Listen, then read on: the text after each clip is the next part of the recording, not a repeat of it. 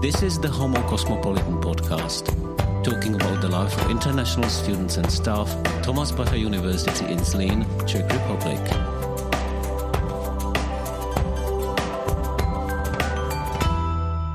Our today's guest is Taha Juma, an Iraqi second year master's student of environmental engineering at the Faculty of Technology of Thomas Bata University in Zlín. Hi, Taha. Hi, it's nice to be in. So you've been in Zlín for two years, correct? This is my second year. And speaking to you for a couple of minutes before this was actually started, I noticed that your English is exceptionally good. Where did oh, you learn really? it? Really? Thank you. I learned it at home. At home? Yes. And at home is where? At home is Baghdad. Is Baghdad. So you're Yeah. native of Baghdad. You were born in Baghdad. I was born and raised in Baghdad, and I lived there for 26 years until I came here, so 26 now, which means that you were born in. 1995. So how come did you now live in Zlín? Tell me about your journey. Well, it was just a coincidence that a friend of mine actually applied here, and I was thinking about like continuing my studies somewhere, but I didn't know where, and I wasn't actually certain of how I'm going to do it or how, how am I going to apply or something. Like you know, when you think about all the steps, it gets hard. If you think about it step by step, it's easy. So actually, a friend of mine who studied in Brno, and he encouraged me to apply. So I looked for colleges here, and I saw this city called Zlín. I don't know. I just felt something about it, or about the photos, or about that it was a small city, not very complicated, not very you know how it gets hectic. I've lived in the capital, or when you live in the capital or a big city, I had this feeling of calmness even from the photos. And then I applied. I applied to actually both Brno and here. I got accepted, but I chose Zlín. And then it was like just a simple process, you know. Was it really simple? The admission procedure and, and everything that was linked to it, all the paperwork. It wasn't simple, simple as but I would say smooth. It went smoothly. Okay, there were steps. Everyone has to go through these steps, but they were smooth. So everything went fine. And uh, when I came here, I actually had the same feeling I felt from the photos. Uh, when I was back in Baghdad, I would like pop up Google Maps or photos or something about cities in Europe that I'd like to visit. And of course, my favorite city when I was back in Baghdad was Prague, but I had no idea that I was gonna apply to the Czech Republic. Then, when it happened and I saw Prague, I had this feeling of, yeah, something is gonna be right here. And then I came to Zlín. I don't know if I could say that it felt like home or it feels like home but it does. It actually does, especially now when I have a bunch of my friends and uh, like I have some Czech friends that are actually one of the most amazing people that I've met. So yeah, it's nice here. For some people, Zlín is too quiet. Yes, I would totally agree. But the thing is that when you actually get bored of the hectic life of the big cities, or at least when everything everywhere is crowded and everything is far away, or I don't know. I hate crowded places. I hate like just driving and just waiting in traffic and for like 30 minutes or something like that, you know? Here, you don't need to rush anywhere. It gives you this sense of calm that you actually, I think, a lot of us need, but don't know that we need. Okay, some people like to party. I would totally agree. But the thing is, you get bored of it after a while. So I love Zlín because it made me feel calm in a time when I was feeling so chaotic. Like it was getting into a chaotic period that I needed to calm down now, just a little bit. So perfect. You said that you were trying to continue your previous education. So, what was your previous education? Was that just some sort of general education, or was it really focused on what you actually are doing today? Uh, the thing is, I got a bachelor's degree from the University of Baghdad in civil engineering. And I did not feel the passion for concrete or steel. But part of civil engineering was also environmental. like water treatment, those fields.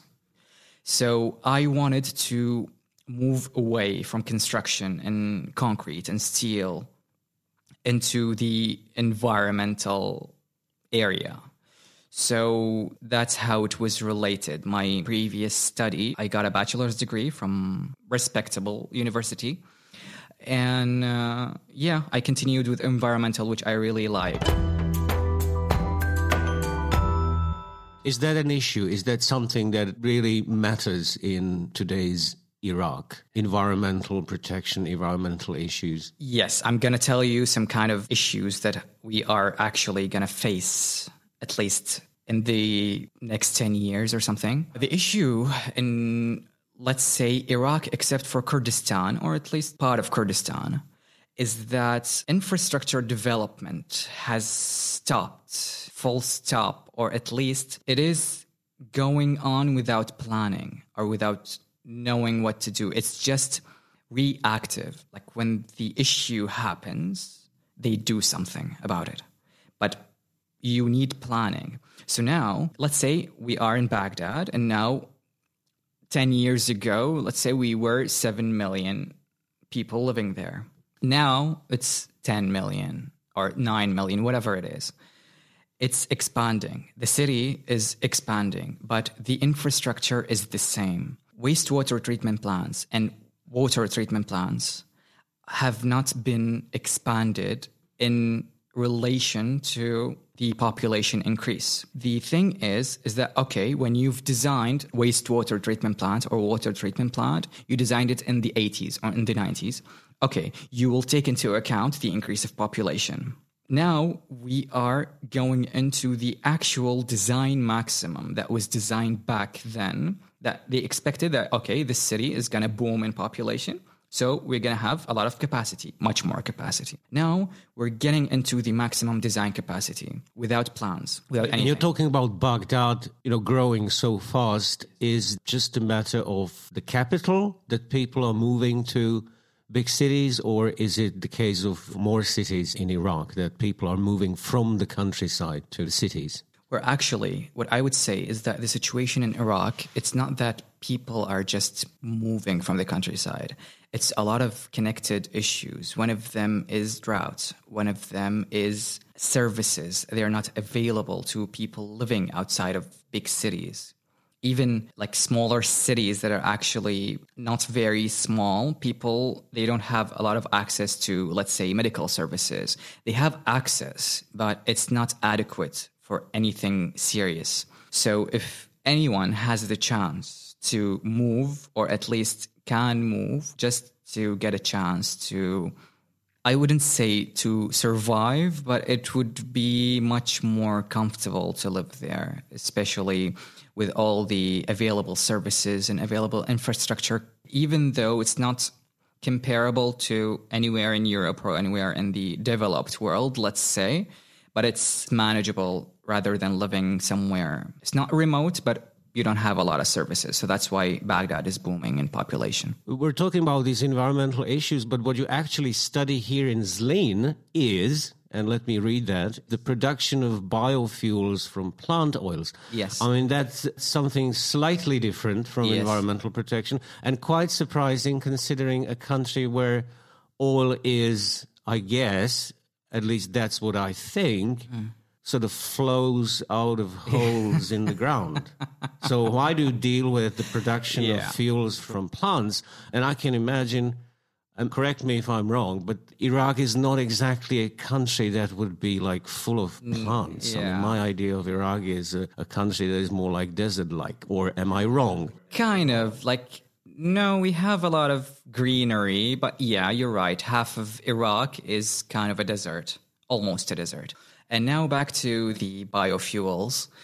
The thing is, is that my master thesis is going to be about production of biofuels, but that does not mean that it's the only thing I'm studying. In this program, we are um, not just focused on our master's thesis, it's about all of the things that we talked about. It's about water, air, soil. But I went into the biofuel production because I would like to try at least to be part of the conversation of the alternative fuels that Europe can find, or at least just to try to do something about it. When I came here, I had a sense of, I wouldn't say belonging, but it was something nice. So I wouldn't say that I'm going to find the solution. No one is going to very soon. But it's nice to join the conversation about what biofuels are. And the production of biofuels, it uses oil, normal oil, cooking oil or whatever. And you just do some stuff with it with heat and alcohol. And you turn it into some kind of fuel that you can mix with diesel, and it's fine. But the issue with this process is called the transesterification process. It's very inefficient. Yeah, I'm not an expert for sure, but the actual research suggests that it's inefficient, and some people would argue that this is a waste of crop because we are getting the oil from crops that we can feed people with, or we can do something much more useful than just turning it like turning 20% of it into let's say biodiesel and then the rest is thrown away. Well that would be a valid argument but also it's not just about how this will solve everything. This process will not solve everything but the issue is that you need to be diverse with your energy sources.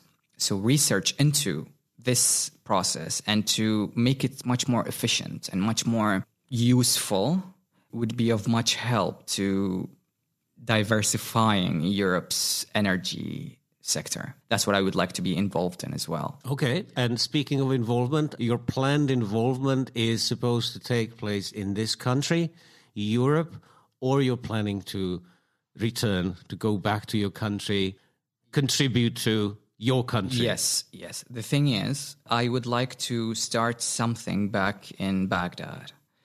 But for now, I lack the essential expertise that I really need. I think my next step is going to be a PhD. After I hope I graduate.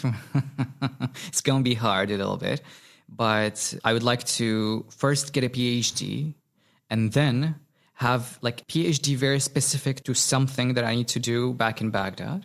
And then, yeah, I would do something back in Baghdad. But for now, I would prefer to continue studying here, preferably in the Czech Republic. I hope that I could find some kind of program or some kind of specific research that I would like to be involved in. But for now, I'm just focusing on my master's. And only yeah. after you have finished, you will return to your hometown. Yes. And your family. Well, I go there every time I get Oh. a chance to. Yeah. Okay. How often is that? Last time it happened after a year because I wasn't settled. But I was there in September last time. And then I'm going to go maybe January or December. It's going to depend on when I get the most time off with no exams or anything. So, yeah. So you're that busy here. It's not about being busy, but it's about, you know, professors, they decide on exams and you'd have to plan your life according to whatever or whatever you are involved with the lab or something, you know? so I guess during the week you're in the lab working, talking to your teachers, supervisors, doing whatever studying. What do you do at weekends? Well, for weekends, normally it's either you'll find me in Brno, my friend, which is a city that I don't enjoy that much. Yeah. Why is that? I feel like it's not a big city and it's not a small city. It's chaotic. When I go there, I feel disorganized. I don't feel anything there. Like, you know, when you go to a city and you feel something, when I go to Prague, I feel so calm and safe. When I'm here, I'm happy and calm and everything is nice. But when I'm in Brno, I feel like I just want to run away. I don't know. It makes me feel a weird feeling. I don't know how to explain it, but it's just me. I know some people love Brno for sure. Okay. Do you have any favorite cities in this country apart from uh, Prague? Olomouc. I actually Olomouc? liked Olomouc. Yeah, Olomouc was a nice city. I've been there a few times. I have two friends there, and um, I really loved Olomouc. It also has this weird feeling that I feel there. I don't know. Maybe I'm weird, but I just feel the cities. You know, this feeling that I felt in Prague, I also felt in Istanbul. Feel it, yeah. Some cities you like, some cities you don't. It's just you, you know? So that's me. And during the weekends, if I'm here, I would definitely be drinking beers with with a few of my friends, and uh, I actually wasn't much of a fan of beer. But when I came here, it was a different story. I actually started loving beer that much. Uh, I started with Pilsner at first, and then I switched to Kozel. And yeah, Kozel is my love now. Quite an expert, okay.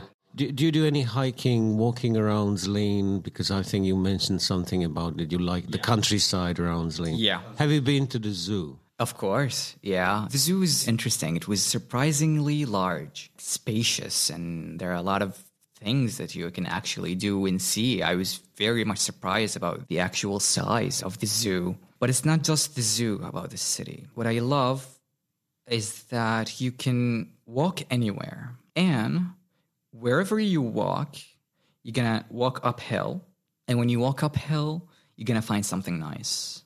I wouldn't say that I hike, but when you go somewhere, you're trying to discover something or just walking in a direction that you don't usually walk there, you'll find something nice. Maybe you'll go somewhere and you'll find a coffee house in the middle of nowhere, and it would be the best coffee shop you'd ever been to, you know? Or you're just walking and you find a place that just looks down at the city and you just sit there and drink some tea or coffee or something. It would be very nice. And if you want to go back to the city, you, you just go back to the city and live your life. What about the people here? The good things, the bad things, maybe a comparison with people in your country? Big differences? What I love here about the people is that all the people that I've met on a personal level or a like people from the university. Let's talk personal first. All of them they were very welcoming. And I don't know how this could happen because, you know, in Iraq or like being an Arab, it's different because there people are much more blah, blah, blah and stuff and they talk and friendlier. They look friendlier. They are friendly back at home, but here it was a different kind. It was easier. It was more honest, I would say. Yeah, because when you come from a different culture, of course, the personal relationships and how they develop are different. And here, what I liked is that I don't know how to explain this actually, but the, the people here are very welcoming, very friendly. And even if you go, let's say, to a supermarket or anywhere, people, the cashiers or anywhere, yeah, they'd be happy to help yeah, they're happy to help. I wouldn't say that they would, they're going to be a friend, but they're happy to help and they're very welcoming. And I've never been, let's say, those issues of like prejudice or whatever people would assume. I've never faced any difficulties here. Yeah, with personal and normal people passing me by. Yeah. Okay. Okay. So, do your people and our people have something in common? Is there anything they do have in common? Because you're saying that there are these differences. So are there similarities? Yes, things in common, I would say. I think that human connection everywhere is the same. It doesn't matter where you're from. As long as, uh, like humans, what I've seen is that we really do act the same. We are very different, okay, in culture and from one another. But wherever you try to get close to someone, it's the same. It's the same process here and there. So I would say just humanity connects us. Okay. By the way, is there a group of Iraqi students here that you're part of? Yes, I suppose there is a bunch of people. I think they're around 15 or something. They're from Iraq, Kurdistan and uh, they've been here before me. They study bachelors, I guess, all of them. And uh, unfortunately, I didn't get the chance to meet them all. I've only met a uh, few of them, But yeah, they're nice. Okay, time's almost up, so I'll just have two or three very quick Yeah, okay. questions Yeah, with okay. very quick answers. please, Okay, yeah. tea or beer? But you have already answered that Tea or beer? Okay, uh, both. I'd have to go with both. Both. Yeah. Okay. Yeah. Okay. Fossil or green? Green, Green. for sure. Okay, and I'm running out of questions. So that was it. So this is the end of today's Homo Cosmopolitan podcast. Our guest today was Taha Juma. Thank you very much. Thank you. Thank you for having me.